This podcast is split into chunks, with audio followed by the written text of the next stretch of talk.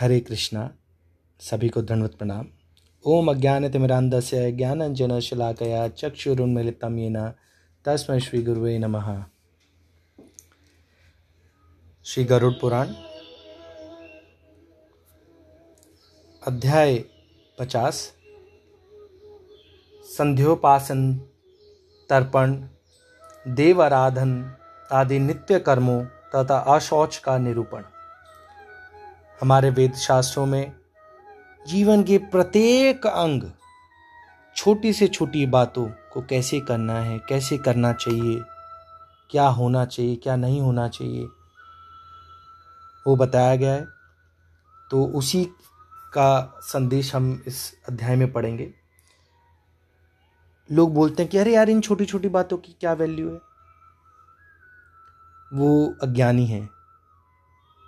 उन्हें देखना चाहिए, शास्त्रों को पढ़ना चाहिए कि स्वयं ब्रह्मा जी यह बात कर रहे हैं। स्वयं विष्णु जी बता रहे हैं कि नया घर बनाना है तो क्या करना है? जीवन के अलग अलग जो अंग हैं, वर्णाश्रम, धर्म और सब में क्या करना चाहिए? वर्ण क्या है, आश्रम क्या है, धर्म क्या है, धर्म क्या नहीं है, क्या सही है, क्या गलत? भगवान स्वयं बता रहे हैं। क्या भगवान के पास करने के लिए कुछ और नहीं है? वो हमें संदेश दे रहे हैं और वो हमें समझना चाहिए। तो जीवन का प्रत्येक अंग इंपॉर्टेंट है। उसको अच्छे तरीके से करना हर एक आदमी की जिम्मेवारी है। इसी को आप यहाँ पढ़िए, पढ़ते हैं।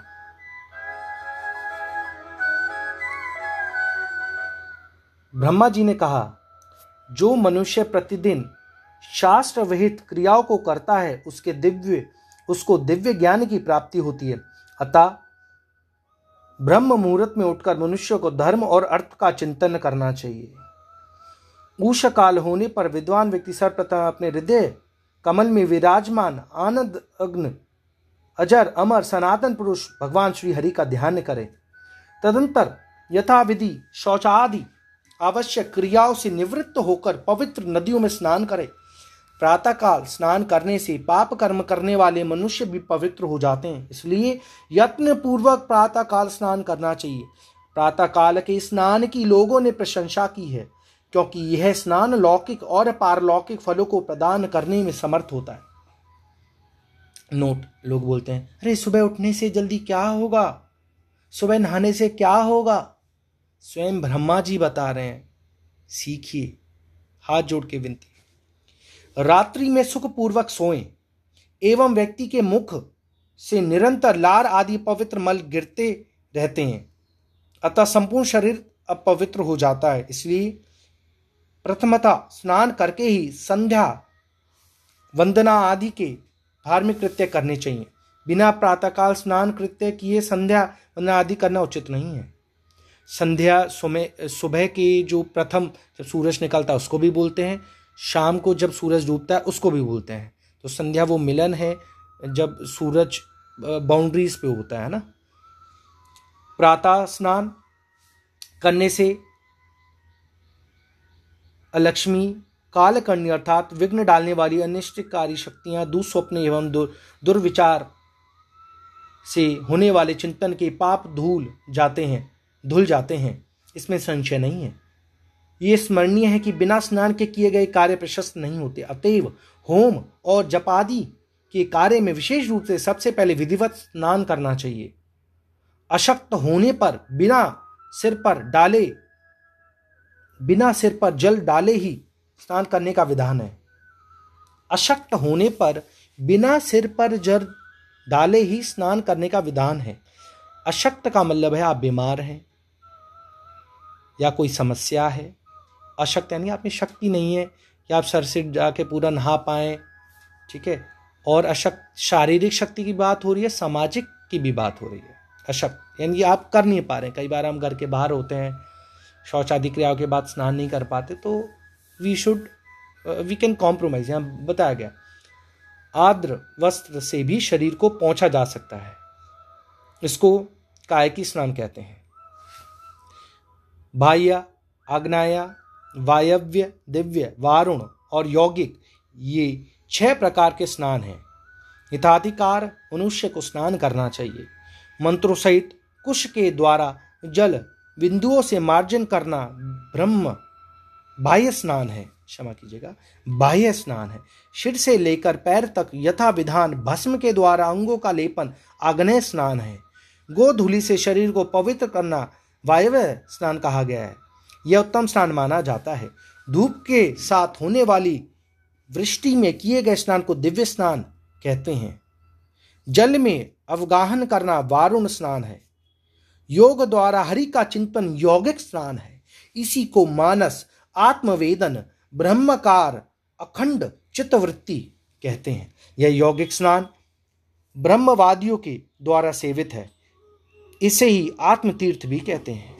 स्नान के पूर्व दुग्धारी वृक्षों से उत्पन्न काष्ट मालती, अपामार्ग, विल्व अथवा कुर, करवीर अर्थात कनेर की दातन लेकर उत्तर या पूर्व दिशा की ओर पवित्र स्नान में, स्थान में बैठकर दांतों को स्वच्छ करना चाहिए और उसे धोकर उसका पवित्र स्थान में त्याग करना चाहिए। तदंतर तदंतर स्नान करके देवताओं, ऋषियों और पितृगणों का विधि, विधिवत तर्पण करना चाहिए। यहाँ यथाशास्त्र, स्नान का अद्भुत आचमन एवं संध्योपासन के अद्भुत आचमन का विधान है। संध्योपासन के अंग रूप में ही शोधक बिंदुओं से अपोहिष्ठा आदि वारुण मंत्र एवं यथा विधान सावित्री मंत्र के द्वारा मार्जन करना विवत है। इसी क्रम में ओमकार और भव स्व इन व्यहारित्यों से युक्त वेदात, वेद माता गायत्री का जप करके अनन्य भाव से भगवान सूर्य के प्रति जल, जलांजलि समर्पित करें। इसी क्रम में पूर्व की ओर अग्र भाग वाले कुशों के आसन पर समाहित चित्त से बैठ, बैठकर प्राणायाम करके संध्या ध्यान करने का श्रुति में विधान है। यह जो संध्या है, वही जगत की सृष्टि करने वाली है। माया से परे है। निष्कला, ऐश्वरी केवला शक्ति तथा तीन तत्वों से संभूत है। समुद्भूत है। अतः अधिकारी व्यक्ति प्रातःकाल, रक्तवर्ण, मध्यकाल, शुक्लवर्ण एवं सायकाल, कृष्णवर्ण, गायत्री का ध्यान करके गायत्री मंत्र का जप करें। द्विज को सदैव पूर्व पूर्वाभिमुख होकर संध्योपासन करना चाहिए। संध्या कृत्य से रहित ब्राह्मण सदा अपवित्र रहता है। संध्या कृत्य से रहित ब्राह्मण सदा अपवित्र रहता है। वह सभी कार्यों के लिए योग्य होता है। वह जो भी अन्य कोई कार्य करता है, उसका कुछ भी फल उसे प्राप्त नहीं होता। अन्य चित होकर वेद पारंगत ब्राह्मणों ने विधिवत संध्योपासन करके अपने पूर्वजों के द्वारा प्राप्त उत्तम गति को प्राप्त किया है। संध्योपासन का त्याग कर जो द्विजोत्तम अन्य किसी धर्म कार्य के लिए प्रयत्न करता है, उसे दस हज़ार वर्षों तक नरक भोग करना पड़ता है। अतः सभी प्रकार का प्रयत्न करके संध्योपासन अवश्य करना चाहिए। उस संध्योपासन कर्म से योग मूर्ति भगवान, परमात्मा, श्री नारायण पूजित हो जाते हैं। अतः अधिकारी को चाहिए कि वह पवित्र होकर पूर्वाभिमुख हो बैठ करके नित्य संयत भाव से एक सहस्त्र या एक सौ अथवा दस बार गायत्री का जप अवश्य करे। गायत्री का एक सहस्त्र जप उत्तम, एक सौ जप मध्यम तथा दस बार किया गया जब कनिष्ठ जप कहलाता है। एकाग्रचित होकर उदय होते हुए भगवान भास्कर का उपस्थान करें। ऋग्वेद, यजुर्वेद तथा सामवेद में आए हुए विविध विविध और मंत्रों से देवादिदेव महायोगेश्वर भगवान दिवाकर का उपस्थान करके पृथ्वी पर मस्तक टेक कर इस मंत्र से प्रणाम करें। ओम खगोलकाय शांताय कारण त्रय हे तवे निवेदयामी चात्मान नमस्ते ज्ञान रूपिणे त्वमेव ब्रह्म परम मापो ज्योतिरसोमृत। भूर्भुव स्व सत्वमोंकार सर्वरुद्र सनातन। शांत स्वरूप भगवान भास्कर, आप सृष्टि स्थिति और संगार इन तीनों कारणों के कारण है। आप ज्ञान स्वरूप हैं। मैं आपको आत्म निवेदन करता हूँ। आप ही पर ब्रह्म हैं। आप ही ज्योति स्वरूप, अप स्वरूप, रस रूप और अमृत स्वरूप हैं। भू, भुव स्व, ये तीनों आप ही हैं और आप ही ओमकार रूप सर्व स्वरूप रुद्र तथा अविनाशी हैं। आपको नमस्कार है। इस उत्तम आदित्य हृदय श्रोत्र का जप करके भगवान दिवाकर को प्रातः और मध्यान्ह तथा सायकाल में नमस्कार करना चाहिए। इसके पश्चात घर आकर ब्राह्मण पुनः विधिवत आचमन करे। तदंतर उसे अग्नि को प्रज्वलित करके विधिवत भगवान अग्निदेव को आहुति प्रदान करनी चाहिए। मुख्य अधिकारी की अशक्ता अवस्था में उसकी आज्ञा प्राप्त करके ऋत्विक पुत्र अथवा पत्नी, शिष्य या सहोदर भ्राता भी हवन करे मंत्र विहीन एवं विधि की उपेक्षा करके किया गया कोई भी कर्म इस लोक या परलोक में फल देने वाला नहीं होता। तदंतर देवताओं को नमस्कार करके अग्नि पाद्य चंदन, सुगंधित पदार्थ का अनुलेपन, वस्त्र तथा नवेदादि पूजा के उपचारों को निवेदन कर गुरु का पूजन करें और उनके हित साधन में लग जाएँ। तत्पश्चात प्रयत्न पूर्वक यथाशक्ति द्विज को वेदाभ्यास करना चाहिए। और उसके बाद ईष्ट मंत्रों का जाप, वेद, पारायण करके शिष्य की अध्यापन कार्य में प्रवृत्त होना चाहिए। वह शिष्य को वेदार्थ धारण कराए और दत्ताचित्त होकर वेदार्थ का विचार करे। द्विजोत्तम, धर्मशास्त्र आदि विविध शास्त्रों शास्त्रों का अवलोकन करे और वेदादि निगम शास्त्रों उपनिषदों तथा व्या व्याकरणादि वेदांगों का अच्छी प्रकार अवलोकन करे। इसके बाद वह पुनः योग क्षेम के लिए राजा या श्रीमान के पास जाए और अपने परिवार के लिए विविध प्रकार के अर्थों का पार्जन करे। इसके पश्चात मध्यान्ह काल के आने पर स्नान करने के लिए शुद्ध मिट्टी, पुष्प, अक्षत, तिल, कुश और गोम, गोम्य, गाय के गोबर आदि पदार्थों को एकत्र करना चाहिए। इसके बाद नदी, देव, पोखर तांडक या सरोवर में जाकर स्नान करें।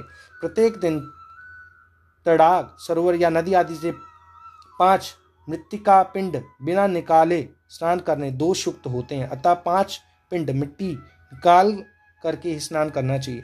स्नान के समय स्नान के लिए लाई गई मिट्टी के एक भाग से सिर धोना चाहिए, दूसरे भाग से नाभि के ऊपर भाग को और तीसरे भाग से नाभि से नीचे के भाग का तथा मृतिका के छठे भाग से पैरों का प्रक्षालन करना चाहिए। इन मृतिका पिंडों को परिमाण में पके हुए आंवले के फल के समान होने चाहिए। मृतिका के समान ही गोम्य स्नान भी होना चाहिए। तदंतर शरीर के अंगों को विधिवत धोकर आचमन करके स्नान करना चाहिए। जलाशय के तीर पर स्थित होकर ही मृतिका, गोमय आदि का अपने अंगों में लेपन करना चाहिए और इस लेपन के अद्भुत स्नान के अनंतर पुनः वारुण वरुण देवता के मंत्र से जलाशय के जल का अभिमंत्रण करके पुनः जल स्नान करना चाहिए, क्योंकि जल भगवान विष्णु का ही स्वरूप है। यह स्नान की प्रक्रिया प्रणव स्वरूप भगवान सूर्य का दर्शन कर जलाशय में तीन बार निमज्जन डुब, डुबकी लगाने से पूरी होती है। तदंतर स्नानानंग, स्नान अंग आचमन करके नीचे लिखे मंत्र से आचमन करे।